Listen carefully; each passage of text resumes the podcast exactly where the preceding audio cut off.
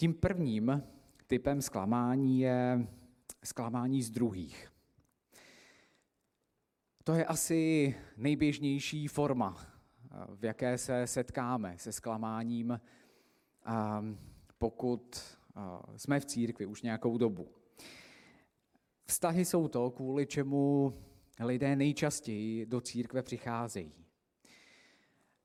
Vztahy jsou to, kvůli čemu lidé nejčastěji v církvi zůstávají.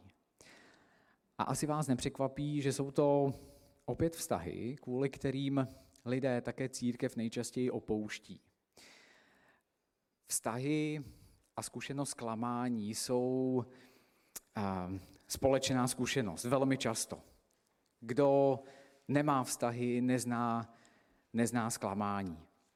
Ten druhý typ zkušenosti zklamání, který jsem v tom posledním roce sdílel s jedním člověkem, souvisel s trošku jinou zkušeností a to byla zkušenost zklamání ze sebe. Ten člověk mi řekl, já jsem ztratil víru v to, že jsem dobrý člověk. Ta pandemie způsobila to, že jsme byli nuceni mnohem více než kdy předtím trávit čas sami se sebou. Měli jste to tak? Prožili jste tuhle zkušenost i vy? Najednou jsme měli zavřené kostely, měli jsme zavřené kavárny, byli jsme vlastně nuceni tak trošku trávit svůj čas volný sami se sebou. A u toho člověka, se kterým jsem mluvil o této věci, tak, tak zaznívalo právě to, že dospěl na základě toho času, který musel strávit sám se sebou, už ne schovaný za davem lidí, už ne schovaný v řadě velkého kostela, ale sám se sebou jako zklamání z toho, kým vlastně je. A nakonec to třetí, ta třetí zkušenost zklamání, která je možná nejvážnější z těch tří, um, ale možná jste o ní už slyšeli taky, anebo jste ji prožili vy sami. A to je zklamání z Boha. Minimálně takhle o tom um, já sám jsem někdy slyšel mluvit některé z lidí, které jsem potkal uh, v církvi. Zklamání z toho, jaký Bůh je, jak si ho představovali a jakého ho poznávají. A nebo zklamání z toho, co všechno Bůh dopouští. To je taky zkušenost z toho posledního roku a půl, který jsem, kterou jsem sdílel s některými lidmi ze svého okolí. Zklamání z druhých, zklamání ze sebe, anebo dokonce zklamání z Boha. A ta moje otázka pro dnešní seminář zní, patří zklamání k víře? Smí se zklamání v souvislosti s životem víry přiznat, mluvit o něm otevřeně? Je nezbytné, je zkušenost zklamání nezbytná součást naší víry a zkušenosti víry, anebo je to něco, čemu se můžeme vyhnout? něco, čemu se můžeme vyhnout. A jedna také z důležitých otázek, která s tím souvisí, je, pokud s námi někdo tuhle zkušenost sdílí, jak na ní reagovat. To jsou otázky pro dnešní seminář, nad kterými chci spolu s vámi přemýšlet ve světle křesťanské víry. Než se pustíme do toho samotného tématu, ehm, dává smysl říci, co myslíme zklamáním. Kdybychom měli čas eh, zeptat se a vyslechnout si, jak byste eh, definovali zklamání vy, docela by mě to zajímalo, jak tuhle emoci nebo tenhle pocit eh, byste zadefinovali vy. Já jsem si našel jednu definici, která se více méně v různých obměnách vlastně opakuje v literatuře anebo, anebo na internetu. A ta definice zní takto. Je to pocit duševního rozladění, vzniklý z nesplnění očekávání a ideálů. Zklamání jako nesplněná anebo nenaplněná očekávání či ideály. A tak, jestli tohle je definice zklamání, jestli ideály takhle úzce souvisejí se zklamáním, tak vám chci položit další otázku, a to je, jestli bychom měli mít ideály.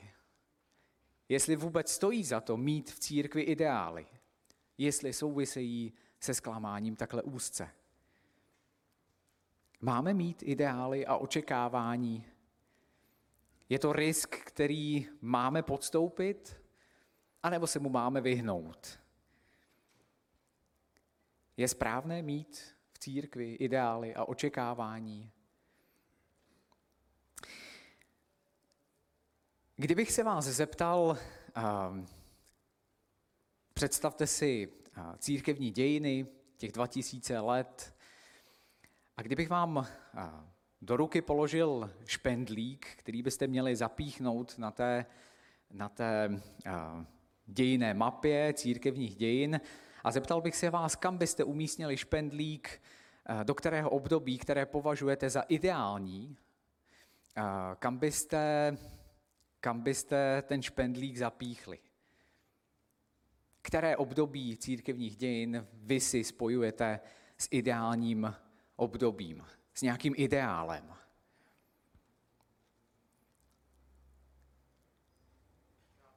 Začátek.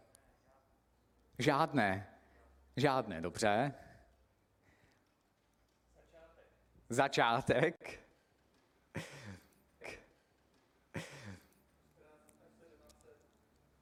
Dobře. 14. 17. století, žádné, začátek. Já, když jsem si tuhle statistiku dělal a tuhle anketu mezi svými kamarády před nějakou dobou, tak nejčastěji zazníval právě začátek. A to z toho důvodu, že tu realitu my známe příliš dobře. A tak když se nás někdo zeptá, co považujete za to ideální období, a nemusí to platit jenom o církevních dějinách, ale také o třeba vašem vztahu partnerském, kamarádském. Docela často lidé kladou špendlík na té časové lince právě k začátku. Začátek je nejčastější odpovědí, když se ptáme na to, kdy to vlastně představovalo ideál. A Lukáš, evangelista Lukáš, k této odpovědi velmi výrazně přispívá ve své knize Skutky a poštolů, kterou píše po svém evangeliu. Protože podle Lukáše je prvotní církev, tak jak ji popisuje v úvodu skutků apoštolských, je idylická, je ideální. Všechno bylo ideální. Vztahy, celá misie, uh, učení, všechno to, co se dělo v prvotní církvi, Lukáš třeba ve druhé kapitole popisuje takto. Všech se zmocňovala bázeň, neboť skrze apoštoly se stalo mnoho zázraků a znamení. Všichni, kteří uvěřili, byli pospolu a měli všechno společné. Prodávali svůj majetek, rozdělovali všem podle toho, jak kdo potřeboval. Každého dne pobývali svorně v chrámu, po domech, společně lámali chléb, dělili se o jídlo, dělili se o jídlo s radostí, s upřímným srdcem, chválili Boha byli všemu lidu milí a pán denně přidával k jejich společenství ty, které povolával ke spáse. Jak vám to zní? Úžasně. Zní to ideálně. Jak se to dělá, že všichni měli, byli stejné mysli, že měli společné nejenom koloběžky ve městě, ale úplně všechno. Čím to je, že misie fungovala, takže pán denně přidával k jejich počtům další a další lidi, kteří chtěli být součástí toho všeho. A Lukáš knize skutku apoštolských eh, nejenom ve druhé kapitole, ale také ve čtvrté tohle všechno zopakuje. A připomene, že všichni, kdo uvěřili, byli jedné mysli, jednoho srdce. Nikdo neříkal o ničem, co měl, že je to jeho vlastní, ale tvrdil o všem, co měl, že je to společné pro všechny. Nikdo mezi nimi netrpěl nouzy, neboť ti, kteří měli pole nebo domy, prodávali je a všechny peníze, které utržili, skládali apoštolům k nohám. Z toho se rozdávalo každému, jak potřeboval. A tak dále, a tak dále. Pokračuje to a je to jeden z těch textů, který známe velmi dobře. Ale asi tušíte, pokud jste někdy tuto knihu dočetli do konce, že je to jenom jedna strana skutečnosti. A stačí zalistovat do několik řádků a, a stránek dál a vidíme, jak tahle ideální církev a ideální skupina lidí, kteří uvěřili Kristu, jak najednou tenhle ideální obraz dostává trhliny. Hned v páté kapitole vidíme obrovský finanční podvod v církvi. Ananiáš a Safira. V šesté kapitole růst církve způsobí rozdělení na různé skupiny, které se najednou nedokážou už domluvit tak jako předtím. Zaznívá tam často reptání a nenaplněné potřeby spousty z těchto skupin. Mimořádný koncil v Jeruzalémě ukáže na to, jak, jak i v samotném učení vznikají některé trhliny, které je potřeba vykomunikovat. A nakonec je rozdělení v misi. Pavel si najde jiného spolupracovníka a s Barnabášem se rozcházejí. Každý jde jiným směrem. Jednotné učení o několik kapitol, mimořádný koncil. Společný majetek, o několik kapitol jsou tu první podvodníci. Společné vysluhování večeře páně. Za chvíli si jedna z těchto skupin stěžuje na to, že je zanedbávaná, že je přehlížená. A jednotná misie, samotný Pavel se rozejde s Barnabášem a každý z nich jde jinou cestou. A tak platí ta teze, že když máme říct, kde to bylo ideální, tak to byla prvotní církev? Zdá se, že ne. Zdá se, že je to jeden z mýtů, který, kterému docela často a rádi věříme. Prvotní církev nebyla ideální. Už prvotní církev se setkávala s nějakým typem zklamání, se zkušeností zklamání. I přesto, že nás napadá velmi oprávněně, že ti lidé, kteří zažili toho Krista nejblíže časově, nejčerstvěji, a někteří z nich s ním byli osobně, takže to všechno bylo ideální. A mýtus číslo dvě v souvislosti s tématem zklamání a vírou, a možná jste ho už taky někdy zaslechli, zní, že zkušenost zklamání si, zkušeností zklamání si prochází jenom duchovně slabí lidé. Že to je věc, která se stává jenom některým lidem. Těm, kteří v té víře tak jako Eh, váhají, kteří jsou si nejistí ve své víře, tak je postihuje zkušenost klamání mnohem častěji než ty ostatní. A tenhle mýtus, z mého pohledu mýtus, bych chtěl vyvrátit, vyvrátit otázkou na vás, a to je, jestli si myslíte, že sám Ježíš prožil zklamání. prožil z vašeho pohledu, tak jak čtete Evangelia, i sám Ježíš zklamání?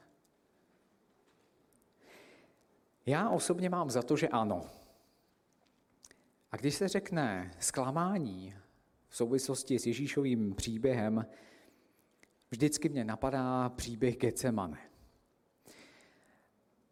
Ježíš je člověk, u kterého jsme zvyklí, že v evangeliích se na něj tlačí zástupy, davy lidí, kteří ho následují.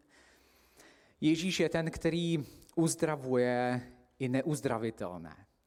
Je to člověk, který působí mocné činy, který působí zázraky. A paradoxem každého z evangelií je, že v průběhu evangelia je Ježíš doprovázen čím dále méně lidmi. Ty davy lidí se na Ježíše tlačily zejména v první polovině evangelia. Ale postupně je Ježíš doprovázen čím dál méně lidmi. Možná, protože nesplňoval ideály anebo očekávání, které měli lidé od Ježíše, jako od zázračného rabína, anebo od kouzelníka, anebo od Mesiáše. Ale závěr Evangelia a ten příběh Getsemane ukazuje, jak je Ježíš úplně sám. On totiž v závěru svého života vybízí ty své nejbližší k jediné věci. K jaké? Co říká v Getsemane učedníkům? Bděte. To je výzva Ježíše v závěru jeho života k těm, kteří s ním ušli kus cesty a prožili tři roky. Intenzivně, společně. Bděte. Jediný nárok na jeho nejbližší je nakonec jenom neusněte v tenhle ten moment, kdy vás potřebuju nejvíc. Ne, povzbuďte mě, ne, uh, pomožte mi, jak to celý projít v pohodě, uh, pomožte mi s kázáním. Je to jenom, prosím, bděte. A závěr Evangelia, který všichni dobře známe, je, učedníkům se zavírali oči a doslova je tam napsáno, že vůbec nevěděli, co mají Kristu odpovědět. A já si přesně v tomto momentě představuju Ježíše jako zklamaného. Zklamaného. Prožívat a, a napětí, prožívat a, a napětí, které čiší z toho evangelia, když si pročítáte závěr jeho života, tak možná jedna z těch emocí, která byla součástí jeho posledních hodin před ukřižování, bylo i zklamání. A v závěru Evangelia jakoby to mlčení těch učedníků ještě podpořilo i to mlčení samotného Boha. Protože Ježíš na kříži klade Bohu svému otci otázku. Cituje Žálm 22. a, a ptá se Boha, proč si mě opustil. A zatímco v úvodu Evangelia z nebes, vybavíte si všichni tu událost, zazněl mocný hlas, tak v závěru Evangelia z nebes zaznívá obrovské ticho. A to je zkušenost, kterou si připomínáme každý rok. Zkušenost Velkého pátku, událost Velkého ticha. Ježíš visí na kříži sám, opuštěn od lidí, opuštěn od svého nebeského Otce, aspoň tak to vypadá A myslím si, že jedna z těch emocí, kterou musel prožívat velmi silně, byla i zklamání. A co učedníci? Prožili i učedníci někdy zklamání? Kývete hlavou, že ano. Možná bychom si vybavili několik eh, textů, které by tohle dokladovaly eh, více či méně přesně. Pro mě osobně je to je to ilustrováno příběhem z Janova Evangelia, kde Ježíš také už v závěru svého života říká učedníkům, nyní odcházím k tomu, který mě poslal. A že jsem k vám takto mluvil, zármutek naplnil vaše srdce. Ale když neodejdu, přímluvce k vám nepřijde. Odejdu-li, pošlu ho k vám. A pak Ježíš říká nakonec, říkám vám pravdu, prospěvám, abych odešel. Loučení doprovází vždycky jakékoliv loučení nějakou vnitřní bolest anebo pocit nejistoty, osamění. Ale kromě toho ten Ježíšův odchod je, je něčím, co ty učedníky zaskočí. A co je do velké míry také sklame, protože si představovali Mesiáše a Ježíše, se kterým chodili možná ještě trochu jinak. Najednou Ježíš mluví o místě, kam půjde už jenom sám a oni tady zůstanou. A v tomhle momentě u těch částečně možná zklamaných učedníků jim velmi rozumím. Zklamání patří k víře. Viděli jsme, že prvotní církev nebyla ideální. Viděli jsme, že zklamání a krize víry, krizí víry neprocházejí jenom, jenom duchovně silní lidé, ale že je to věc, kterou možná prožil i sám Ježíš, i přesto, že to nikde není napsáno.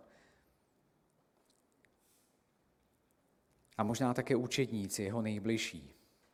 Zkušenost klamání patří k víře. A pokud je to pravda, zajímá mě, co s tím. A vracím se k té úvodní otázce. Jak si s tím počít? Jak, jak zvládnout tu negativní zkušenost, která k víře, jak jsme viděli, nevyhnutelně patří?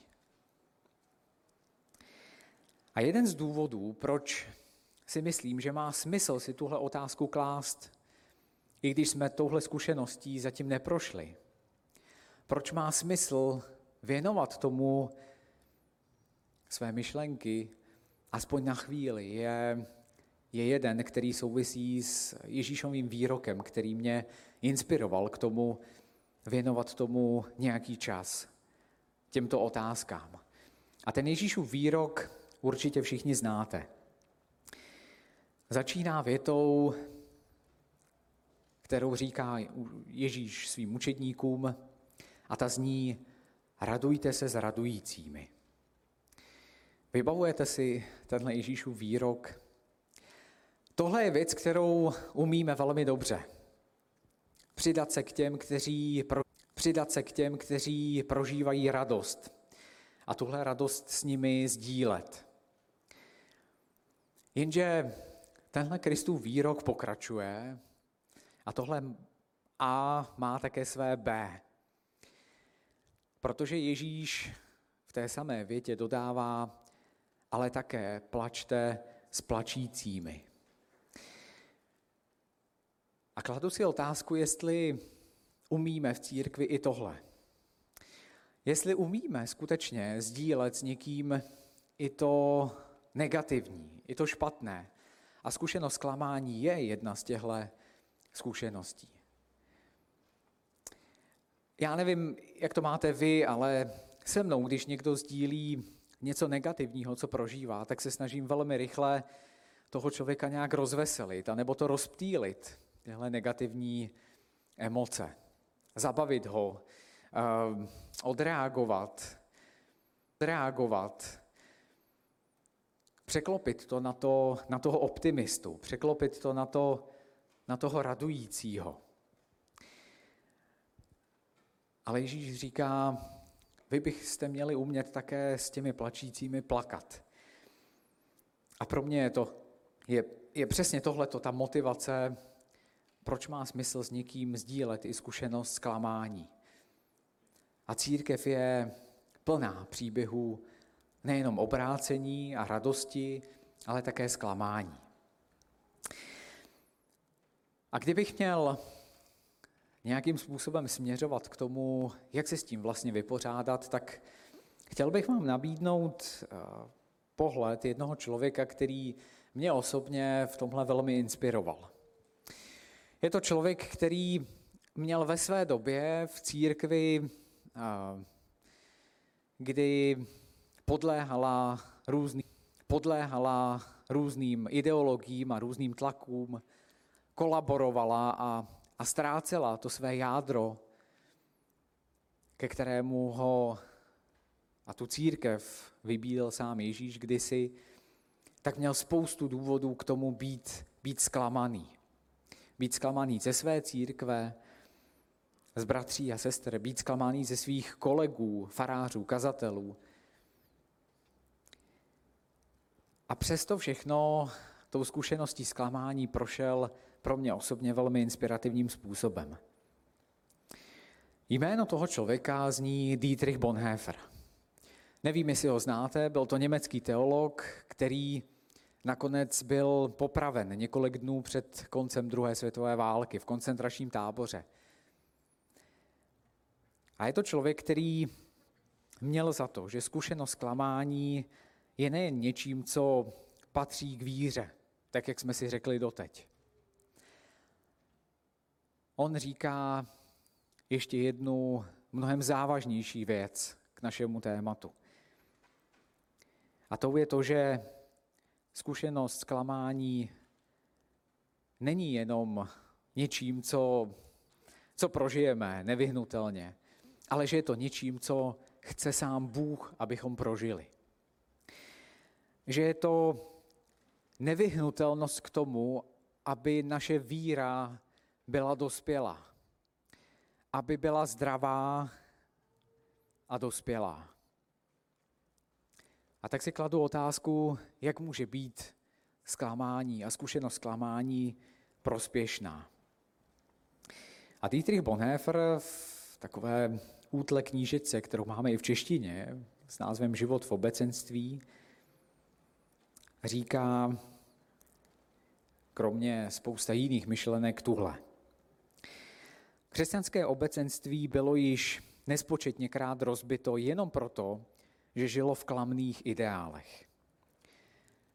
Mnoho opravdových křesťanů, kteří se připojili ke křesťanskému obecenství, chovalo při sobě mnohé představy a iluze o skvělém soužití mezi křesťany.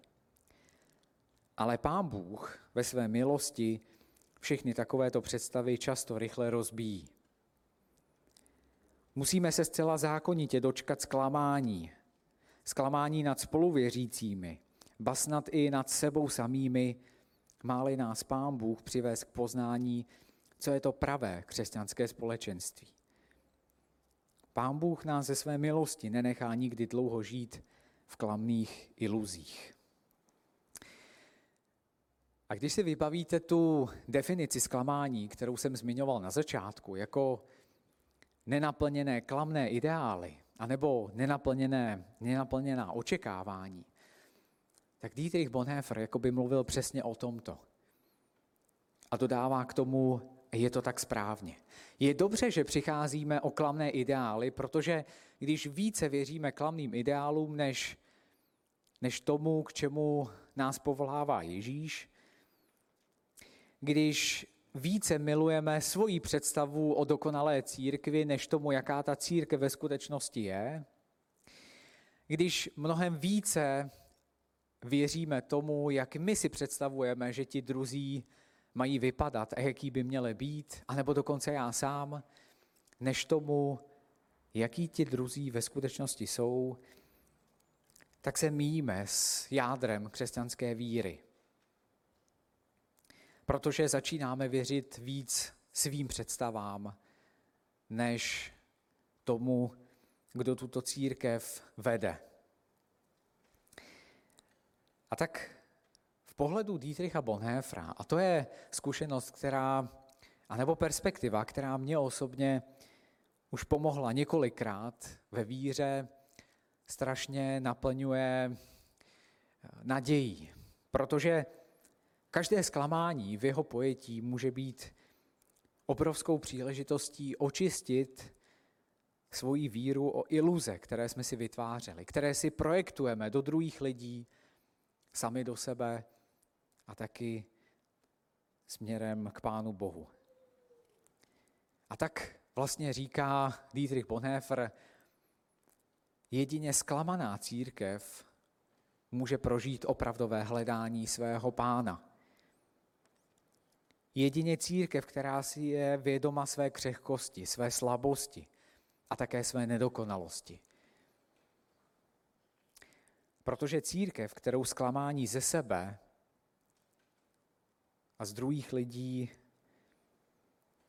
vede k poznání a lepšímu připoutání k jejímu pánu. Zkušenost klamání jako zkušenost, která je na cestě k dospělé víře. A tohle je myšlenka, kterou vlastně přijala řada teologů a různých myslitelů také později, po Bonhoeffrově smrti, když přemýšleli nad tím zesvědčením západní kultury. Když přemýšleli nad tím, čím to je, že, že klesá společenský význam náboženství v naší kultuře, na západě. A byli přesvědčení o tom, že to není nějaké neutrální dějství, ani že dokonce to není něco, co působí záměrně ďábel, ale že to je něco, co dopouští Bůh sám ve své milosti k nám, že je to Bohem chtěný proces na cestě člověka k dospělosti, na cestě člověka k dospělé a zdravé víře. A tak tuhle perspektivu, perspektivu této zkušenosti bych chtěl sdílet spolu s vámi. Pokud vy sami prožijete v církvi zklamání ze sebe, z druhých lidí, anebo dokonce z Boha, je skvělé tuhle zkušenost s někým sdílet.